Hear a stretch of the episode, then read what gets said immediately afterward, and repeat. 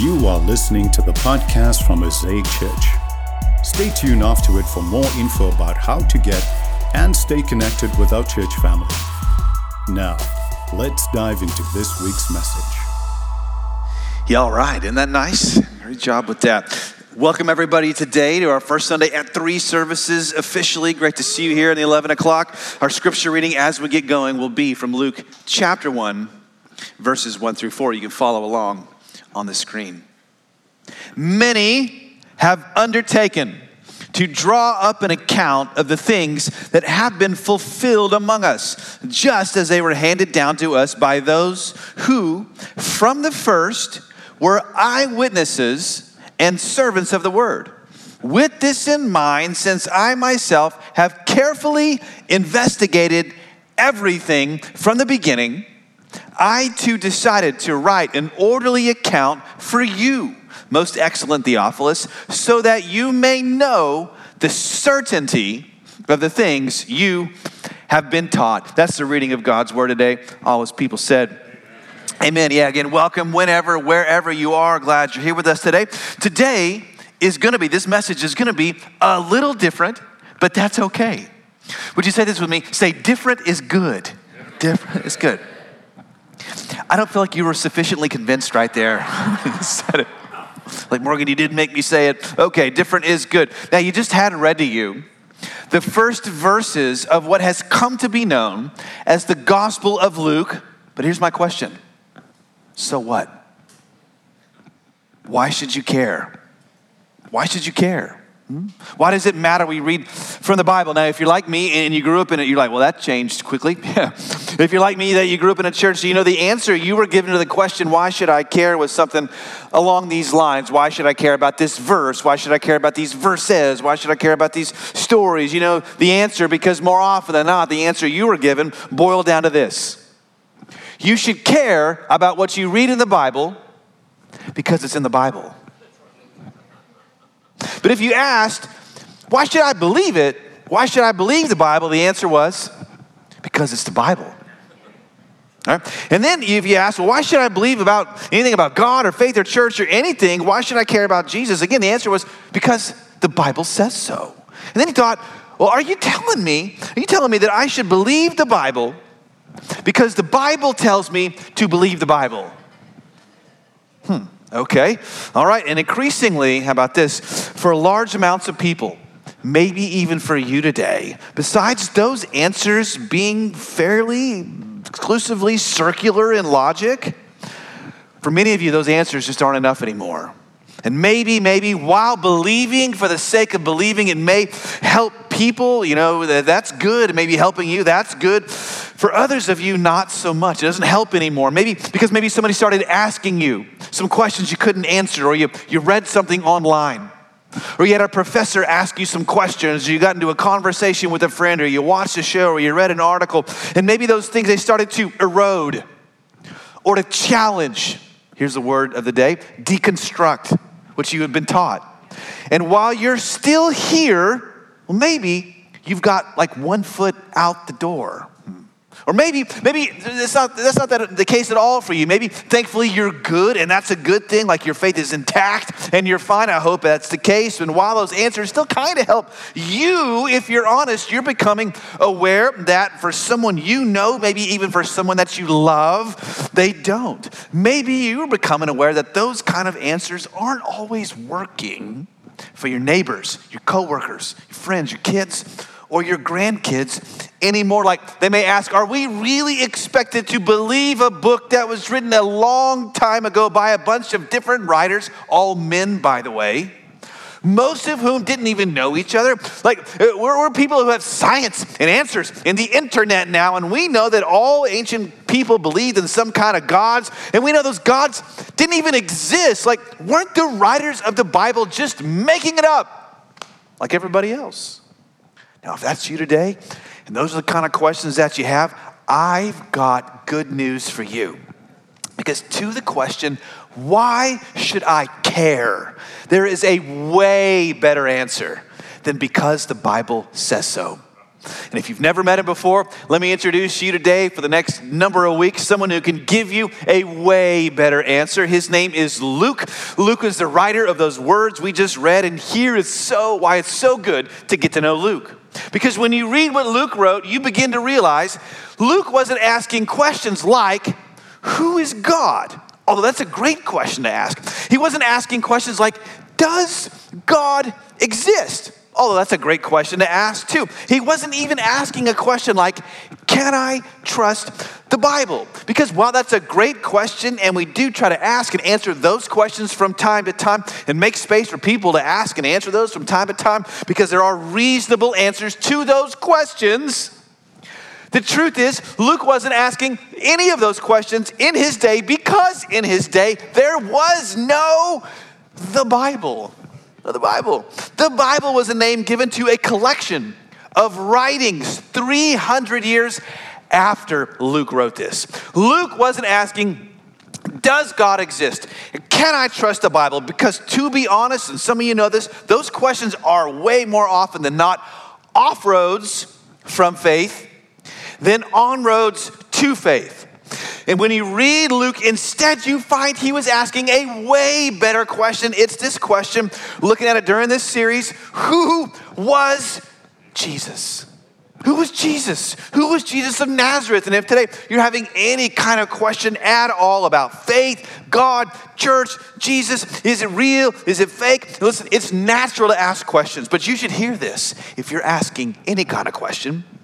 Not all questions are honest. And not all questions are helpful. My kids ask me questions all the time that aren't honest or helpful, like about dinner, even. and so, if kids can ask less than helpful questions about something like dinner, you know, human beings can do that with anything. So, if you allow me to suggest this to you, because I'm about to right now, you should consider asking this single, more honest, more helpful question about faith Who was Jesus. Because, because, here's why this is so important. Because the, the center of the Christian faith, if no one's told you yet, is not a building. Although we love our building. The center of the Christian faith is not a book, as important as that book is, and we'll come back to that later. But what's at the center of it all is a person. A person, and in specific, one event that happened to that person roughly 2,000 years ago. One person, Jesus of Nazareth, and one event, the resurrection, are why any of us are here. And if that one person did not live and that one event did not happen, all of this is a lie and a crock and a fraud. It's deceitful. We are duped, like one early Christian writer, Paul, put it. If the resurrection didn't happen, we are to be pitied above all people. We're not here because there was a the Bible. Not because there was such a thing as Christianity, that came kind of later, but we're here because there was a person who was seen alive, then dead beyond a doubt, then alive again. That's what this document from people who were there recorded. And hear me, one more thing here before we get going in our three points. Yes, that's right. Even if one of what we now call the four gospels, if even one of the four accounts of the life of Jesus is true, if we only had Matthew or Mark or Luke or John, that should be enough to make anyone with questions sit up, listen up, and lean in a little more. So, to the question, why should I care? I would respond with, well, who was Jesus? Because if we can answer that at all, we may just get somewhere and maybe, maybe answer what you were really asking all along. So, who was Jesus? The answer to that question, I want to see three things that the writer of this document, we call it a letter or a book or a gospel today, but to him it was just a record of stuff that happened.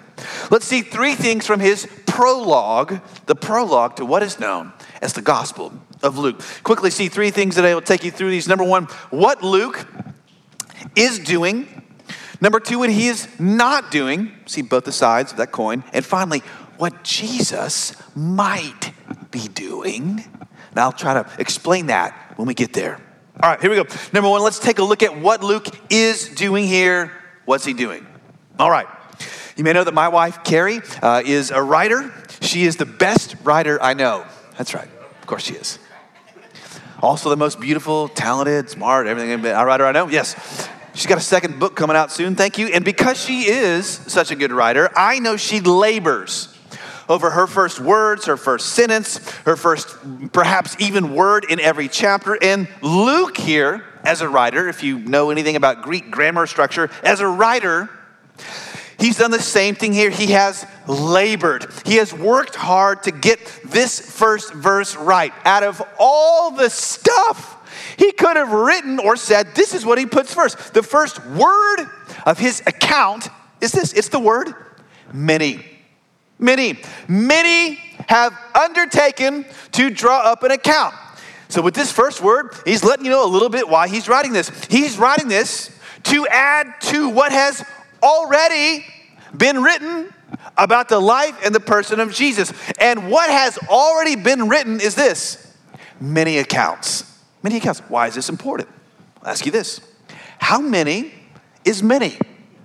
How many is many? Think about it. In an age where hardly anybody ever had a biography, written about them. Hardly anyone's life record survived antiquity. In an age where we barely know anything about the most important rulers on the planet back then, I mean, even the Roman emperors barely got historical mentions. Herod the Great, uh, the Roman governor in Jesus' day, he did incredible things, but he's only got a few little moments in history. And in a day and an age like that, where if what you did didn't make you any money, if what you did didn't put food on the table, somehow many people drew up accounts about a Jewish day laborer from Galilee.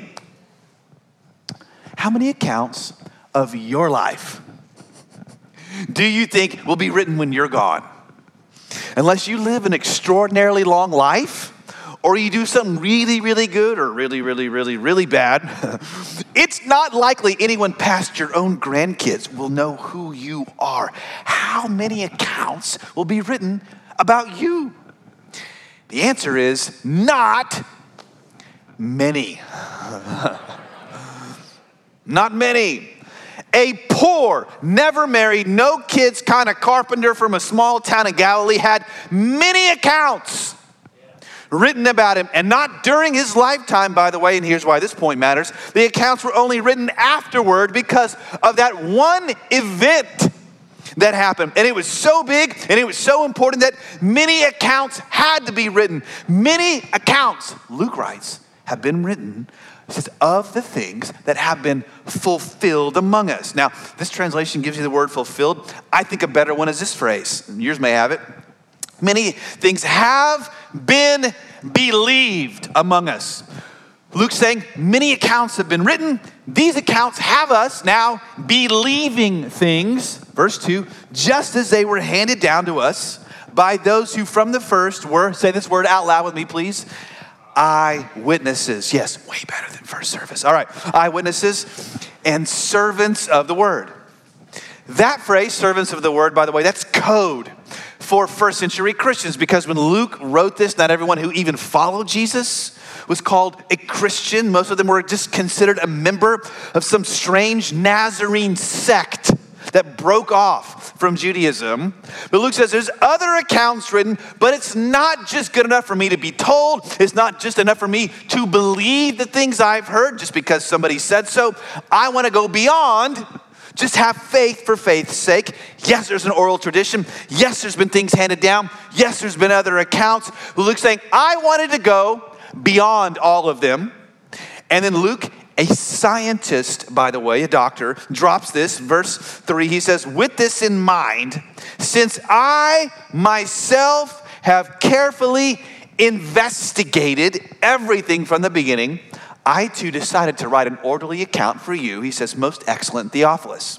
Theophilus was the recipient of this account. He was possibly Luke's benefactor here, someone who had believed or had begun to believe the many accounts about Jesus. So, what's Luke doing here then for Theophilus, for himself, for everyone? Well, he already said it. Luke is, here's the word, investigating investigating. And we know from his companion volume called the Book of Acts that Luke knew the eyewitnesses of the life of Jesus Christ personally. He knew Peter, the leader of the first church, so he could ask about Jesus' teachings and travels because Peter taught and traveled with Jesus. And Luke knew James the brother of Jesus, personally. Think about it. I mean, he could ask James all the questions he wanted to about Jesus' background and childhood, like, what did Mary cook? You know, like, where do they go on vacation? Like, this is why only Luke gives you this story about Jesus being 12 and being left behind. Remember that one? Where Jesus' mom and dad, like, ditch him in church and leave him behind there for three days, and they come back to the building and he's getting chai tea and eating mince in the lobby. I'm kidding. That's what would happen here. But listen, you'd probably remember that story too if it were your brother or your sister getting stranded for days in another town. You'd remember what it did to your family, what it did to you, and you'd be able to tell someone about it years later.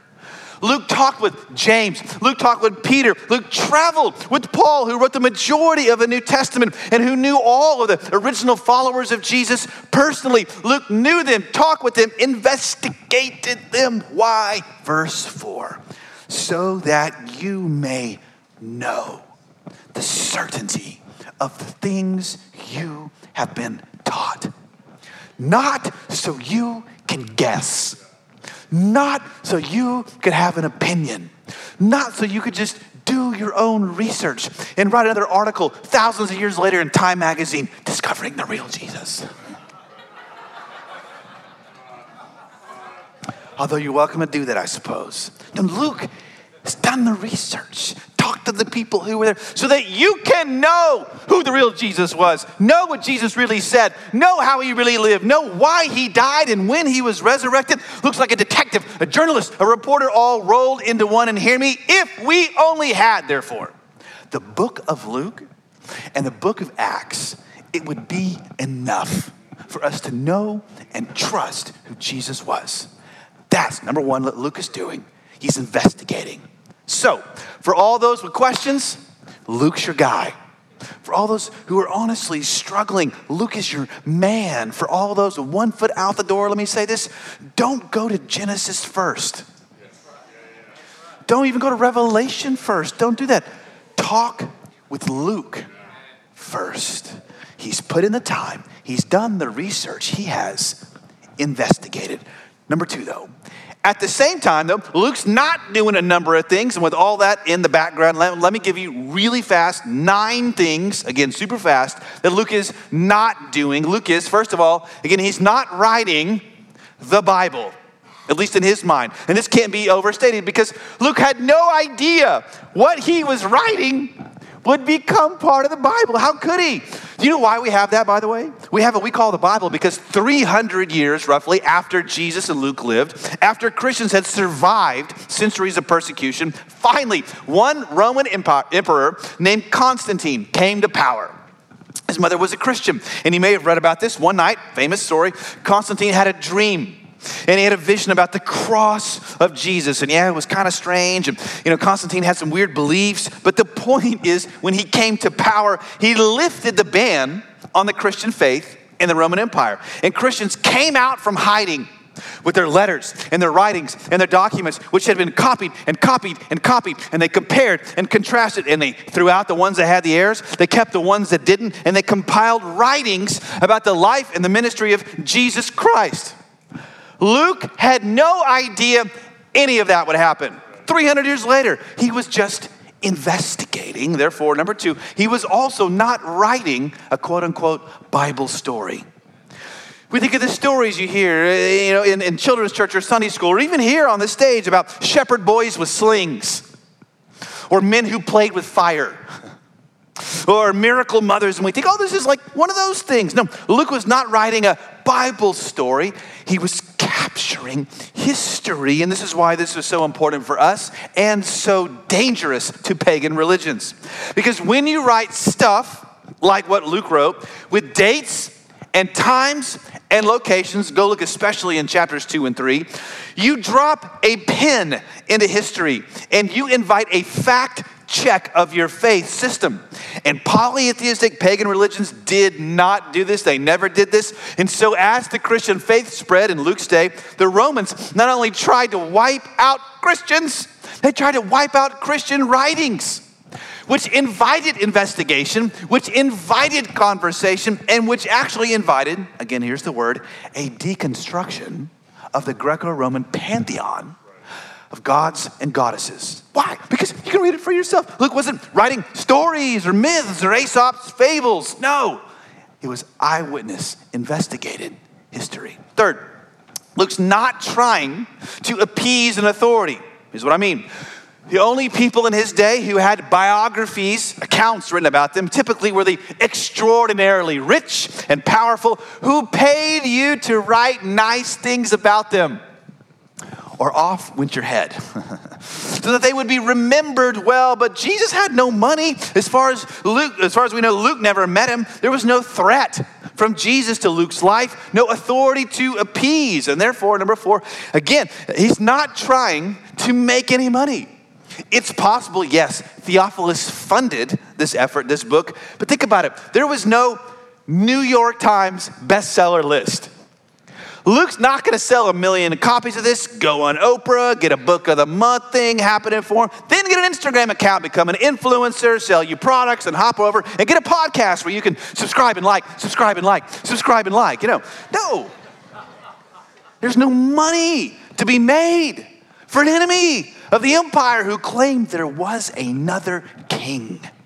Fifth, Luke's not making it up later. Sometimes you hear this. Listen, it can be argued persuasively, almost without a doubt, that this was written before 70 AD, within 30 to 35 years of the life of Jesus at most. And here's why you can know this.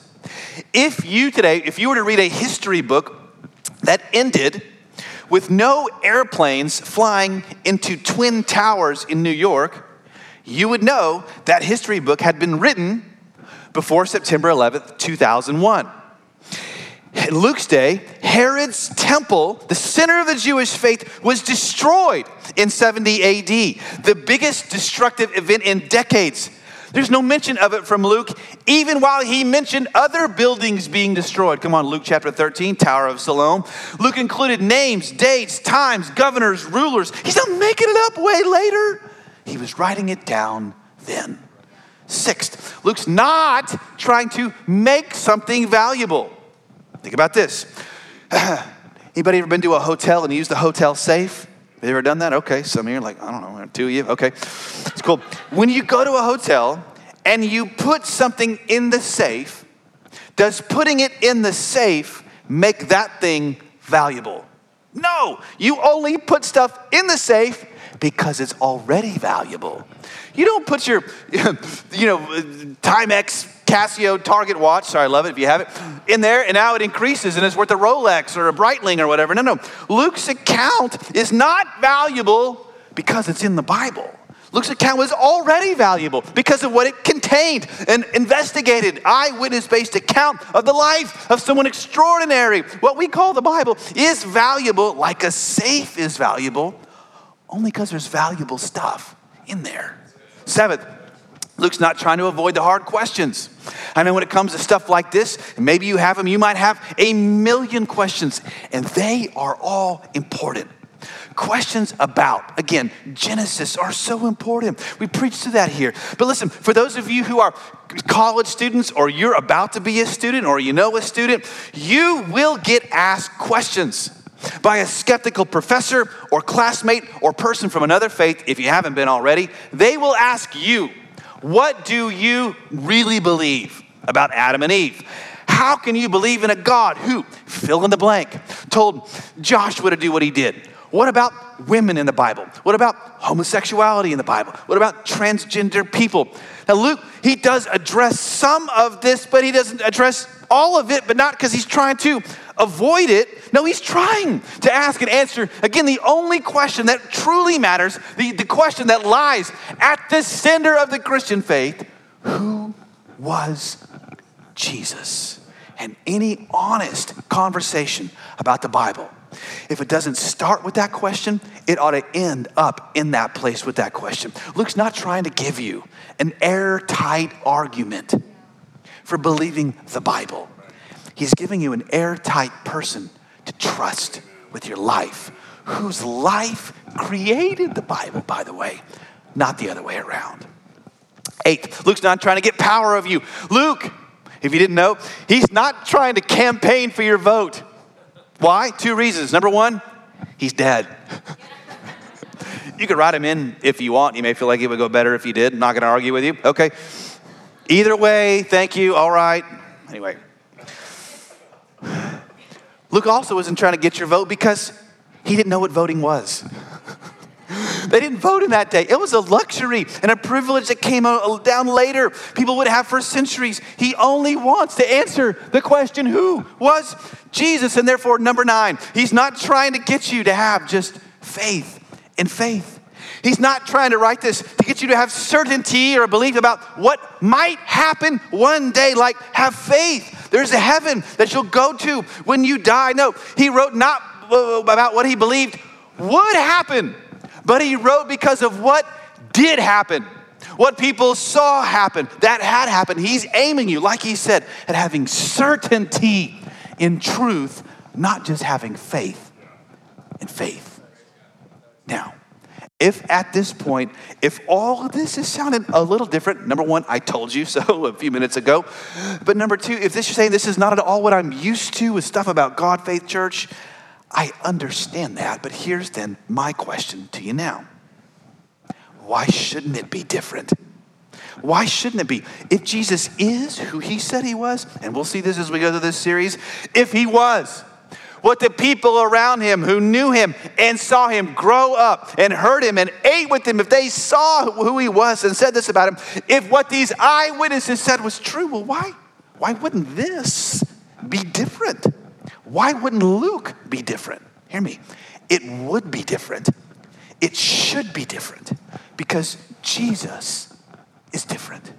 Number three, what might he be doing now? Now, let's just assume for a minute, even if you don't believe, just for a minute, if you're not sure, just assume with me that Jesus was who Luke said he was. He was a son of God, came from heaven in a body. He lived, he died, he was resurrected, and people saw it. I know you might not be there yet. We haven't even got to that part yet. We will. But if you're feeling something a little bit new right now, what might that mean Jesus might be doing in your life right now?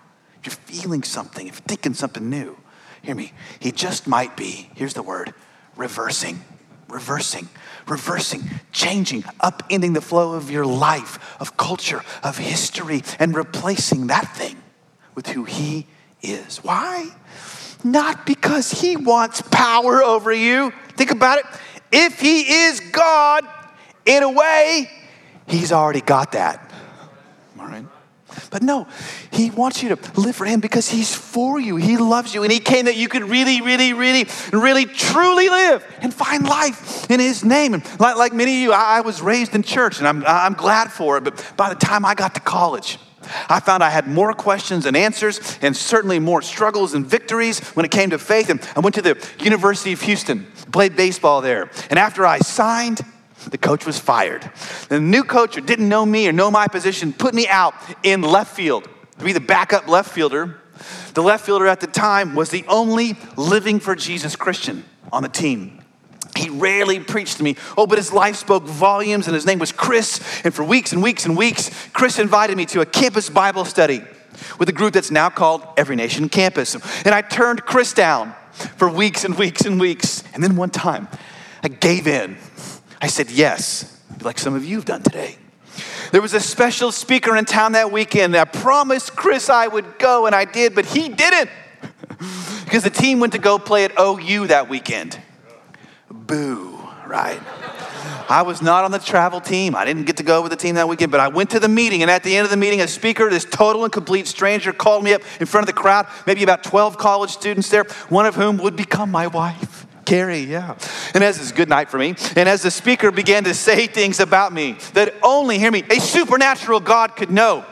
I began to weep. My internal thoughts, my internal concerns, little sentences I'd had in my brain I had told no one. He repeated out loud verbatim. He had to hold me up. I was crying so bad. Began to speak to me about what Jesus wanted to do in my life, my past, my present. Never seen anything like it before, but every word, it was all true. I began to experience Him. Unbelievable power and presence and prayed the simple prayer in the moment God, make me new. It's all I could think of to pray because I had had enough of church and religion and playing games and being fake. I wanted something real if it existed. And that night, Jesus Christ came into my life. It felt like a flood of love and power and mercy and forgiveness and newness all at once. And I walked out of there a changed person, not just with something, but with someone new at the center of my life. Not just, and not just even renew, here's the word reversed. Reverse my own self. It let me down for years. Reversed. My own strength was pretty pathetic. Still is. Reversed. My own willpower. Reversed. What might Jesus be doing?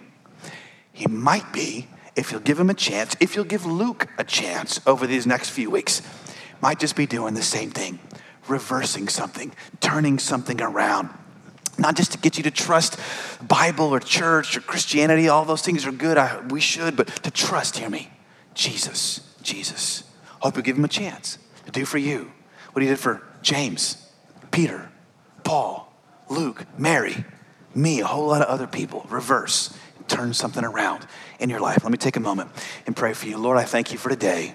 Lord, I pray you'd meet us as we now begin to close. Lord, I'm praying that not one person would walk out of here today, they don't know you, without taking a time, Lord, to surrender their life to you and experience the reversal that comes from knowing Jesus Christ, the King. In Jesus' name I pray. Amen. Amen. Thanks for listening. For more info about how to get and stay connected to Mosaic Church, please visit us online at www.mosaicchurchaustin.com or download our app from your app store.